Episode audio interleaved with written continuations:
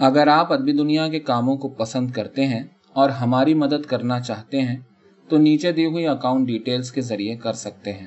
شکریہ۔ نیر مسعود کی کہانی، مسکینوں کا احاطہ۔ گھر چھوڑتے وقت میری عمر بائیس، چوبیس سال کی رہی ہوگی۔ گھر چھوڑنے کا سبب میرے باپ کا رویہ تھا۔ انہیں شکایت تھی کہ میری عادتیں بگڑ گئی ہیں۔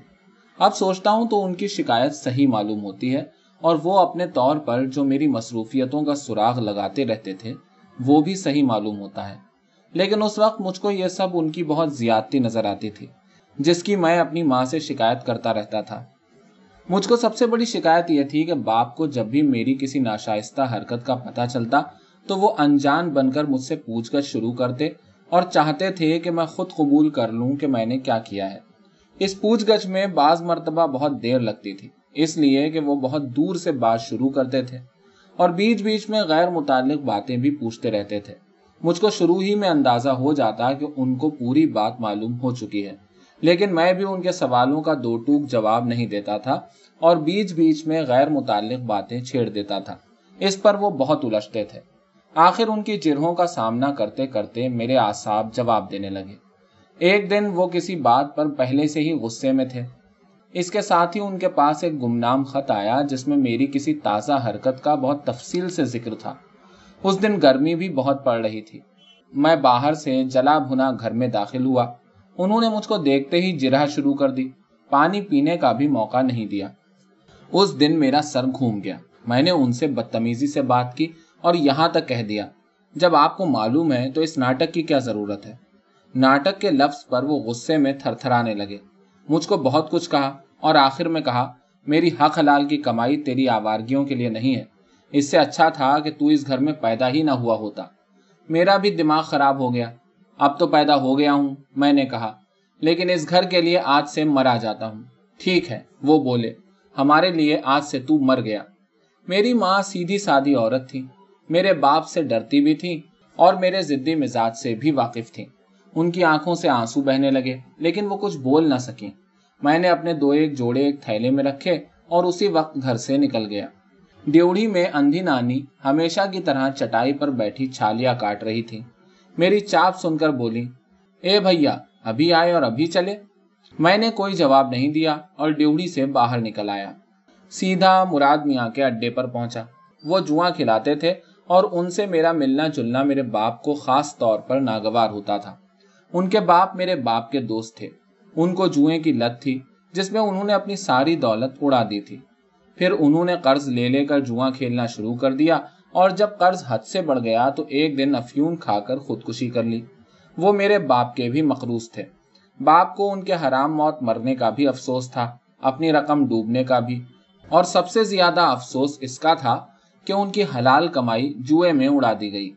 انہیں یہ بھی معلوم ہو گیا تھا کہ مراد میاں جوئے کا اڈا چلاتے ہیں۔ اس لیے وہ ان سے بہت چڑھتے تھے۔ لیکن مراد میاں بڑے فخر سے کہتے تھے کہ ان کے ابا نے جو پیسہ جواں کھیل کر گنوایا ہے، وہ اب اسے جواں کھلا کر واپس لا رہے ہیں۔ انہوں نے میرے باپ کا قرض بھی ادا کرنا چاہا تھا، لیکن باپ نے جوئے کی کمائی کا ایک پیسہ بھی لینا گوارا نہ کیا اور مراد میاں کو ان کے باپ سے بھی زیادہ برا سمجھنے لگے تھے۔ میں اس وقت مراد میاں ہی سے مل کر گھر پہنچا تھا۔ اتنی جلدی میرا پھر ان کے پاس جانا، ان کے سمجھنے کے لیے کافی تھا کہ کوئی بات ہو گئی ہے۔ ان کو میرے گھر کے حالات معلوم تھے۔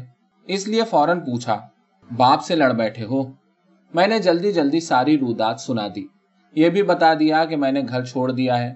کسی دوسرے شہر جا رہا ہوں اور کبھی واپس نہیں آؤں گا۔ کبھی نہیں، مراد میاں نے تعجب سے پوچھا۔ اور جاؤ گے کہاں؟ کہیں بھی۔ میں نے کہا۔ کھاؤ گے کہاں سے؟ کوئی بھی کام کر لوں گا۔ بھیک بھی نہیں ملے گی۔ انہوں نے کہا، کام ملنا کوئی آسان ہے اور تمہیں آتا کیا ہے؟ مجھے واقعی کچھ نہیں آتا تھا۔ تعلیم بھی معمولی سی تھی۔ کچھ نہیں تو مزدوری کروں گا۔ مزدوری، مراد میاں بولے۔ تین دن میں بول جاؤ گے۔ مجھے بھی خیال آیا کہ مزدوری کرنا بھیک مانگنے سے بھی زیادہ مشکل ہے۔ آخر میں نے کہا، مراد میاں، آپ ہی کچھ بتائیے۔ اچھا پہلے کچھ کھا پی لو۔ انہوں نے کہا مجھ کو ایک گلاس پانی پلوایا، ہوٹل سے کچھ کھانے کو منگوایا۔ دیر کے بعد جب میں پنکھے کی ہوا میں سستا رہا تھا، وہ میرے پاس آ کر بیٹھے۔ دو ایک ادھر ادھر کی باتیں کی پھر بولے، ہماری رائے یہ ہے میاں کہ اپنے گھر جاؤ۔ آج نہیں تو دو دن بعد صحیح، باپ کو ناراض کر کے پھل نہیں پاؤ گے۔ وہ مجھے پیدا کر کے پچھتا رہے ہیں۔ کبھی مجھ سے سیدھے منہ بات نہیں کی ہے۔ جو بھی کرتا ہوں، ان کی مرضی کے خلاف ہوتا ہے۔ انہوں نے آج سے مجھے مرا ہوا سمجھ لیا ہے۔ غصہ ہے، اتر جائے گا، نہیں اترے گا، میں نے کہا، اور میرا بھی غصہ نہیں اترے گا۔ اچھا تو دو تین دن ہمارے یہاں رہو، اس کے بعد مراد میاں، اب میں شہر میں نہیں رہوں گا۔ ارے میاں، نہ رہنا، لیکن ہمیں بھی تو کچھ وقت چاہیے۔ اتنے تمہارے لیے کوئی ترکیب نکالیں گے؟ تین چار دن تک میں اڈے کے پچھلے کمرے میں رہا۔ دوسرے دن میرے محلے کے کچھ آدمی میرا اتا پتا پوچھتے مراد میاں کے پاس پہنچے۔ میرا خیال تھا کہ انہیں میرے باپ نے یا ماں نے بھیجا ہوگا، لیکن وہ میرے نکل جانے کی خبر سن کر خود ہی مجھے ڈھونڈنے نکلے تھے۔ اور یہ خبر بھی ان کو اندھی نانی سے ملی تھی۔ نانی ہماری کوئی نہیں تھی، لیکن گھر کے معاملات میں بہت دخل دیتی تھی۔ یہ سن کر کہ نانی نے میرے چلے جانے کی خبر محلے میں مشہور کر دی ہے۔ مجھے اور بھی غصہ آیا۔ میں ان لوگوں کے سامنے نہیں آیا۔ اور مراد میاں نے میرے بارے میں لا علمی ظاہر کر کے انہیں ٹال دیا۔ چوتھے روز وہ دن بھر غائب رہے۔ اڈے کے لڑکوں نے میرے لیے کھانے وغیرہ کا انتظام کیا۔ رات ہوتے وقت مراد میاں کہیں سے تھکے ہارے واپس آئے۔ آتے ہی بولے، تمہارا انتظام کر دیا ہے۔ ابھی کچھ دن یہی رہو، پھر دوسرے شہر چلے جانا۔ آپ کے یہاں رہوں گا تو چھپ کہاں سکوں گا؟ میں نے کہا، سب مجھے پوچھتے ہوئے آپ ہی کے یہاں آئیں گے۔ ارے بھائی، ہم اپنے یہاں رہنے کو کب کہہ رہے ہیں؟ دوسری جگہ کا انتظام کیا ہے۔ اور کھاؤں گا کہاں سے؟ مجھے خیال آیا کہ یہ سوال تو مراد میاں نے مجھ سے کیا تھا اور میں نے انہی سے اس کا جواب مانگا تھا۔ مراد میاں نے جواب دیا، کھانے کا بھی انتظام ہو گیا ہے۔ میں مفت خوری نہیں کروں گا۔ جی ہاں مجھے معلوم ہے۔ آج بھر اور میری حرام کی کمائی کھا لیجیے اور روانہ ہو جائیے۔ کل سے اپنی کمائی کھائیے گا۔ پیسے زیادہ نہیں ملیں گے، بس دال روٹی کا خرچ چل جائے گا۔ مراد میاں، کچھ اور بتائیے۔ کہاں رہنا ہے؟ کیا کرنا ہوگا؟ اب اس کو کیا پوچھتے ہو؟ گھر چھوڑ کے نکلے ہو؟ پھر انہوں نے اڈے کے ایک لڑکے کو بلایا۔ اس کو الگ لے جا کر دیر تک کچھ سمجھاتے رہے۔ پھر لڑکا باہر گیا اور ذرا دیر میں واپس آ کر بولا، چلیے، اکا کھڑا ہے۔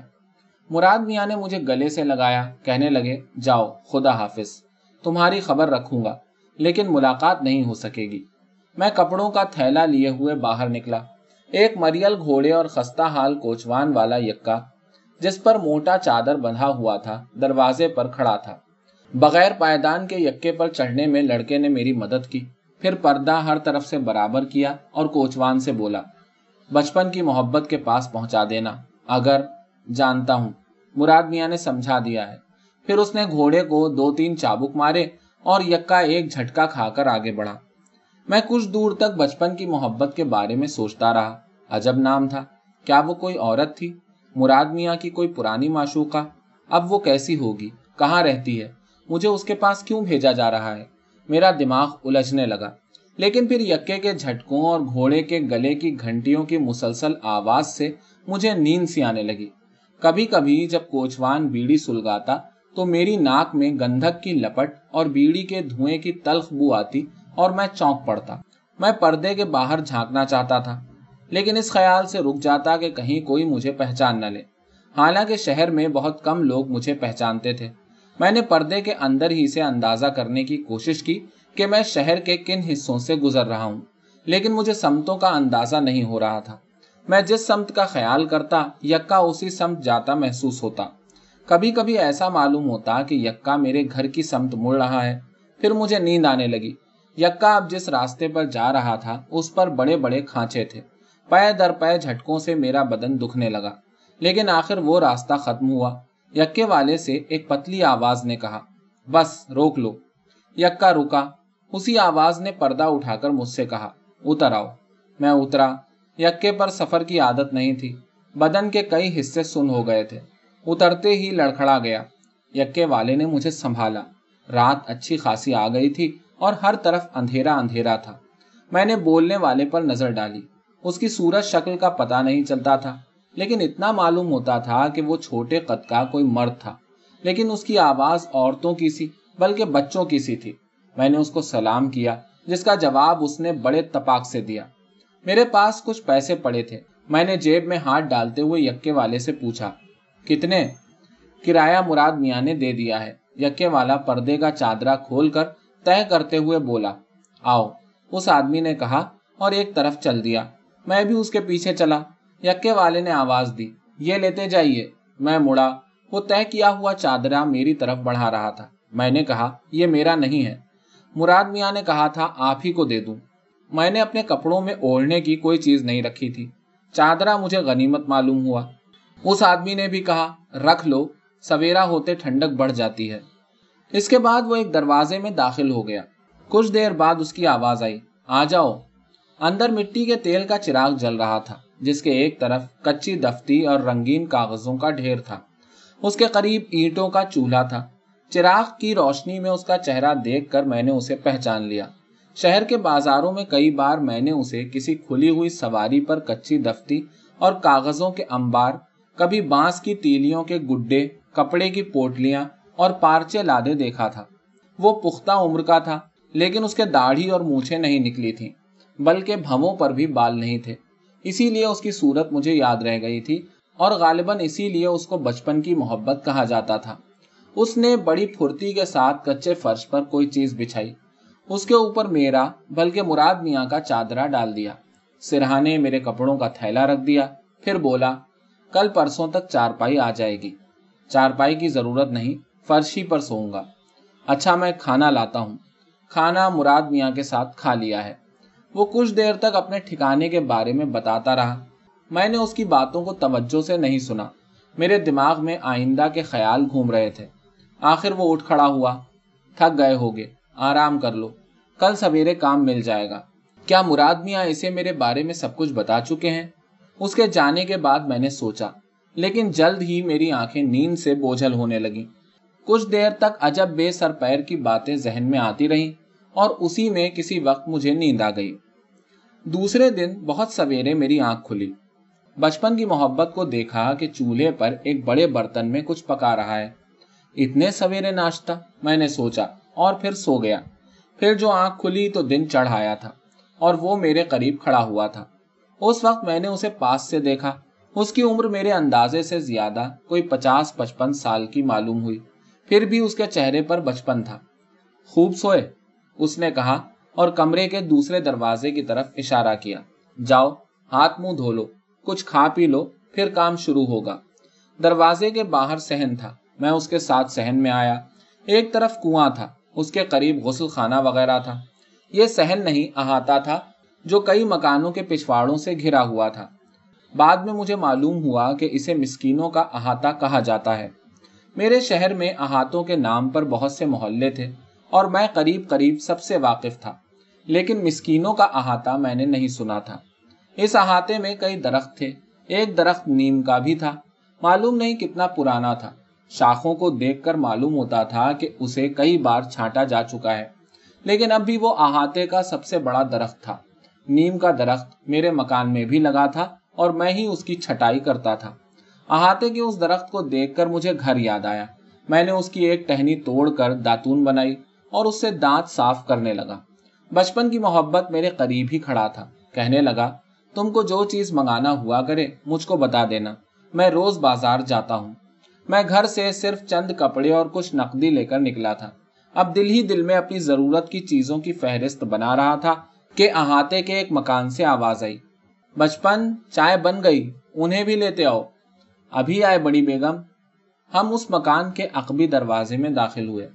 بڑی بیگم ساٹھ سے اوپر کی عورت تھی۔ رنگ صاف اور چہرے پر ایک شان تھی، لیکن افلاس ان پر اور ان کے یہاں کی ہر چیز پر برس رہا تھا۔ میں نے انہیں سلام کیا اور انہوں نے بہت سی دعائیں دے ڈالی۔ مجھے ایک فقرہ آج تک یاد ہے۔ اس لیے کہ اس کے بعد جب بھی میں نے ان کو سلام کیا، انہوں نے یہ فقرہ ضرور کہا، اللہ اقبال بلند کرے۔ انہوں نے بغیر تشتری کی دو پیالیوں میں ہمیں چائے دی اور بچپن کی محبت سے باتیں کرنے لگی وہ اسے صرف بچپن کہہ رہی تھی احاطے کے بیشتر لوگوں میں اس کا یہی نام تھا۔ کوئی کوئی اسے محبت کے نام سے بھی پکارتا تھا۔ بچپن کی محبت اس کا نام ضرور پڑ گیا تھا، لیکن یہ پورا نام بہت کم سننے میں آتا تھا۔ ہم چائے پی چکے تو بچپن اٹھ کر باہر جانے لگا اور بولا اچھا ہم سامان لاتے ہیں، بڑی بیگم، انہیں کام سمجھا دینا۔ کچھ دیر میں اس نے دفتی اور کاغذوں کا انبار بڑی بیگم کے ہاں پہنچا دیا۔ پھر وہ بڑا برتن سنبھال کر لایا جو میں نے اس کے یہاں چولہے پر دیکھا تھا۔ دیوالی قریب ہے، اس نے کہا، ڈبوں کی مانگ بڑی ہوئی ہے۔ ہم دونوں مل کر بنا لیں گے، بڑی بیگم نے کہا۔ لئی کم تو نہیں پڑے گی۔ بچپن نے برتن کی طرف اشارہ کیا۔ نہیں، ہو جائے گی۔ سب اد سیرے بنیں گے۔ بچپن نے کہا، اور باہر چلا گیا۔ بڑی بیگم دیر تک مجھے کام سکھاتی رہی دفتی کو کاٹنا، کاغذ کاٹنا، اسے دفتی پر چپکانا۔ انہوں نے مجھے اچھی طرح بتا دیا اور ہم نے ڈبے بنانا شروع کر دیے۔ بڑی بیگم کے کام کی رفتار مجھ سے بہت تیز تھی، لیکن میں نے بھی بڑی تعداد میں ڈبے بنا لیے۔ تو مجھے یہ کام ملا ہے۔ میں نے سوچا، اور مجھ کو مراد میاں کا کہنا یاد آیا کہ تم کو آتا کیا ہے۔ اب مجھے کم سے کم مٹھائی کے ڈبے بنانا آتا تھا۔ میں نے اس طرح کے ڈبے حلوائیوں کی دکانوں پر دیکھے تھے اور ان میں مٹھائیاں بھی لایا تھا۔ لیکن یہ کبھی نہیں سوچا تھا کہ ایک دن میں بھی یہ ڈبے بناؤں گا۔ میں شام تک کام کرتا رہا۔ بڑی بیگم بیچ میں ایک بار اٹھی اور کھانا پکا کر واپس آ گئی دوبارہ اٹھی اور میرے سامنے کھانا لا کر رکھ دیا۔ مجھے جھجکتے دیکھ کر بولی، بچپن بھی ہمارے ہی یہاں کھاتا ہے۔ کھانے کا اور کام کا حساب بھی وہی رکھتا ہے۔ تمہارے پیسے بھی اسی کے پاس جمع ہوتے رہیں گے۔ جب جی چاہے مانگ لینا۔ اچھا! لیکن انہوں نے یہ نہیں بتایا، نہ میں نے پوچھا کہ ڈبوں کی بنوائی کی اجرت کیا ہوگی۔ مجھے اس کا اطمینان تھا کہ اب میں کم از کم اپنے خرچ بھر کا کما لیا کروں گا۔ اور میرا خرچ کھانے کے سوا تھا ہی کتنا۔ کچھ دن میں ہر چیز کا ڈھب بیٹھ گیا اور میں دن بھر میں بڑی بیگم سے زیادہ ڈبے بنانے لگا۔ بچپن ہمیں دفتی اور کاغذ لا دیتا، لئی پکاتا اور ہم دن بھر کام میں لگے رہتے۔ مجھ کو احاطے سے باہر جانے کی ضرورت نہ پڑتی تھی۔ اس لیے کہ بچپن میری ضرورت کی معمولی چیزیں لا دیا کرتا تھا۔ میری وہ تمام سرگرمیاں جو میرے باپ کو ناپسند تھیں، ختم ہو چکی تھیں۔ لیکن میں نے یقین کر لیا کہ اب بھی وہ مجھے چین سے نہیں بیٹھنے دیں گے۔ میں اب بھی اپنے گھر میں چوروں کی طرح داخل ہوا کروں گا۔ اگر وہ کہیں گئے ہوئے ہوں گے، تو بھی اس خیال سے خلجان میں مبتلا رہوں گا کہ معلوم نہیں کب وہ واپس آ جائیں اور معلوم نہیں کس بات پر جواب طلبی اور جرا شروع کر دیں۔ اس لیے اگر کبھی میرے دل میں گھر جانے کا خیال آتا بھی، تو میں اسے دور کر دیتا۔ اور اس وقت احاطے والا نیم کا درخت بھی مجھے برا معلوم ہونے لگتا تھا۔ سب سے الگ تھلگ رہنے کے باوجود، بڑی بیگم کی بدولت مجھے احاطے کے رہنے والوں کے بارے میں بہت کچھ معلوم ہو گیا تھا۔ یہ زیادہ تر دستکار تھے یا دوسرے چھوٹے موٹے کام کرتے تھے۔ ان میں عورتیں زیادہ تھیں۔ سلائی کڑھائی کا کام کرنے والیاں سب سے زیادہ تھیں۔ ایک چھوٹے سے خاندان کی عورتیں اور لڑکیاں کاغذ کے پھولوں کی بیلیں بناتی تھیں۔ ایک خاندان کے پاس تیلیاں آتی تھیں اور وہ لوگ ان کو چھیل کر پتنگوں کے کانپ ٹھڈے بناتے تھے۔ چھالیاں کترنے والیاں بھی کئی تھیں۔ ان کے سروتے چلنے کی آواز مجھے اپنی ڈیوڑی والی اندھی نانی کی یاد دلاتی تھی۔ ان سب کو بچپن کی محبت کام لا کر دیتا اور ان کا تیار کیا ہوا مال بازار پہنچاتا تھا۔ روز دن میں کئی کئی بار وہ سامان سے لدا پھندا احاطے میں آتا اور سامان سے لدا پھندا باہر جاتا تھا۔ اپنا محنتانہ وہ دکانداروں سے وصول کرتا تھا۔ احاطے کے مکینوں کی روزی کا بندوبست کرنا تنہا اسی کا کام تھا اور وہ احاطے کی سب سے اہم شخصیت تھا۔ دوسری اہم شخصیت بڑی بیگم کی تھی۔ میرا زیادہ وقت انہی کے ساتھ گزرتا تھا۔ احاطے والوں کے خانگی معاملات میں انہیں بہت دخل تھا۔ ان کے معمولی دوا علاج، تقریبوں کی دیکھ بھال وغیرہ بھی وہی سب سے بڑھ چڑھ کے کرتی تھی یہ سب ان کو بہت مانتے تھے اور سب ان کو بڑی بیگم کہتے تھے۔ بعض لڑکیاں تو انہیں بڑی بیگم خالہ کہتی تھیں، لیکن مجھ کو یہ نہیں معلوم ہو سکا کہ وہ کس کی بیگم تھی مجھ کو احاطے والوں کے معاملات میں دلچسپی نہیں تھی۔ البتہ کبھی کبھی میں سوچتا تھا کہ اس کا نام مسکینوں کا احاطہ کیوں پڑ گیا۔ وہاں کوئی مسکین نہیں تھا۔ سب اپنی محنت کی کمائی کھاتے تھے۔ ایک دن سویرے سویرے بچپن نے مجھ سے کہا، آج کام نہیں ہوگا۔ پھر بتایا، بڑی بیگم کو ڈاکٹر کے یہاں لے جانا ہے۔ کیوں؟ انہیں کیا ہوا ہے؟ ہمیں کچھ بھی نہیں ہوا ہے۔ احاطے سے بڑی بیگم کی آواز آئی۔ یہی بچپن پاگل بنائے ہوئے ہے۔ پاگل؟ بچپن نے کمرے کے اندر سے کہا، کب سے سینے کے درد کو پال رہی ہو؟ کل رات بھی ہائے ہائے کر رہی تھی آج ڈاکٹر کے یہاں چلنا پڑے گا۔ تو چل تو رہے ہیں۔ اور وہ برقع اوڑھے ہوئے کمرے میں داخل ہو گئیں۔ میں نے اٹھ کر انہیں سلام کیا۔ جیتے رہو، خوش رہو، انہوں نے کہا۔ اور پھر وہی فکرہ دہرایا۔ اللہ اقبال بلند کرے۔ میں نے پھر انہیں نہیں دیکھا۔ وہ ڈاکٹر کے یہاں سے سیدھی اسپتال میں داخل کر لی گئیں اور دو تین دن کے اندر ختم ہو گئیں۔ اسپتال سے ان کی میت غسل خانے لے جائی گئی اور غسل خانے سے ہی قبرستان پہنچا دی گئی۔ احاطے کے بیشتر مرد ان کے دفن میں شریک ہوئے۔ اور عورتیں ان کے مکان میں جمع ہو گئی تھیں۔ لیکن میں اپنے کمرے میں ہی بند رہا۔ بڑی بیگم نہیں رہی تو مجھے احساس ہونے لگا کہ مسکینوں کے احاطے میں ابھی تک میں قریب قریب اجنبی ہوں۔ بڑی بیگم کے ہوتے ہوئے مجھے کسی اور سے ملنے کی ضرورت نہیں پڑتی تھی۔ وہ مجھ سے خوب باتیں کرتی تھیں۔ احاطے کے زیادہ تر حالات بھی مجھے انہی سے معلوم ہوتے تھے۔ ان کو خاصگی اور تصرفی کھانوں کی بے شمار ترکیبیں معلوم تھیں۔ میں ان سے مختلف پکوانوں کے بارے میں پوچھا کرتا تھا۔ خاص طور پر کھانا کھاتے وقت ہم یہی باتیں کرتے تھے۔ بڑی بیگم اس طرح ہر پکوان اور اس کی تیاری کا ذکر کرتی تھی کہ مجھ کو اپنے منہ میں اس کا ذائقہ محسوس ہونے لگتا تھا۔ پھر ان کا محبت آمیز لہجہ تھا، جسے یاد کر کے میں بے چین ہو جاتا تھا۔ بچپن اب بھی میرے لیے کام لاتا تھا، لیکن اب احاطے میں میرا دل نہیں لگ رہا تھا۔ ایک دن سوتے وقت میں نے بچپن سے کہا مراد میاں نے تو پلٹ کر مجھے پوچھا ہی نہیں۔ بہت دن بعد یاد کیا، اس نے جواب دیا، نہیں، مجھ سے پوچھتے رہتے تھے، جب سے جیل گئے ہیں۔ جیل؟ میں نے پوچھا، مراد میاں کو جیل ہو گئی؟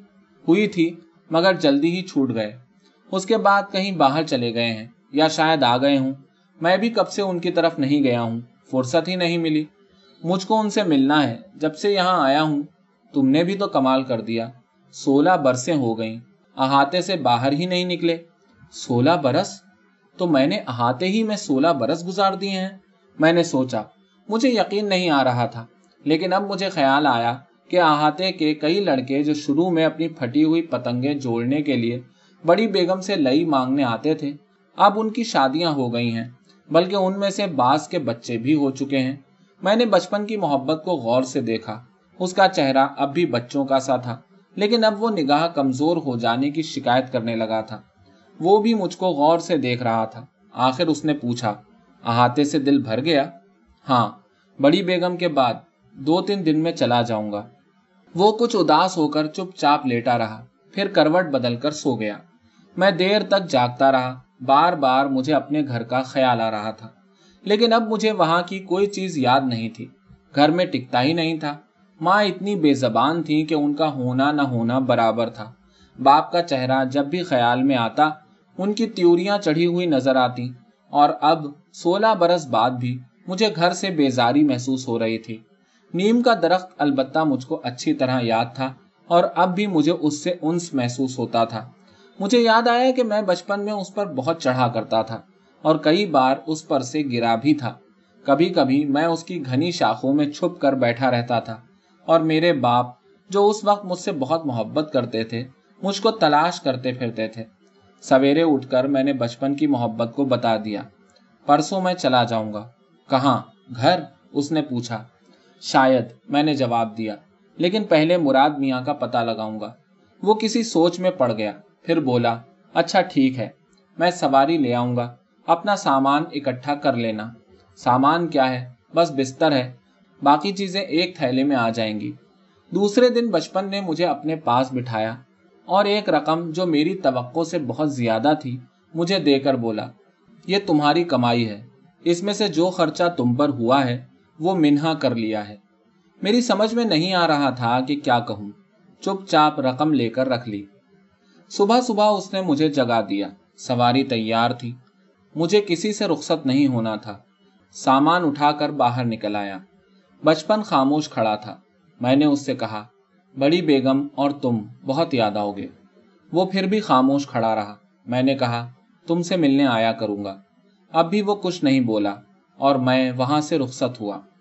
اس بار میں پردے کے اندر نہیں بیٹھا تھا، لیکن وہ علاقہ میرا دیکھا ہوا نہیں تھا۔ بہت دیر تک اجنبی راستوں پر چلنے کے بعد میری پہچانی ہوئی سڑکیں ملنا شروع ہوئیں اور آخر میں مراد میاں کے محلے میں پہنچ گیا۔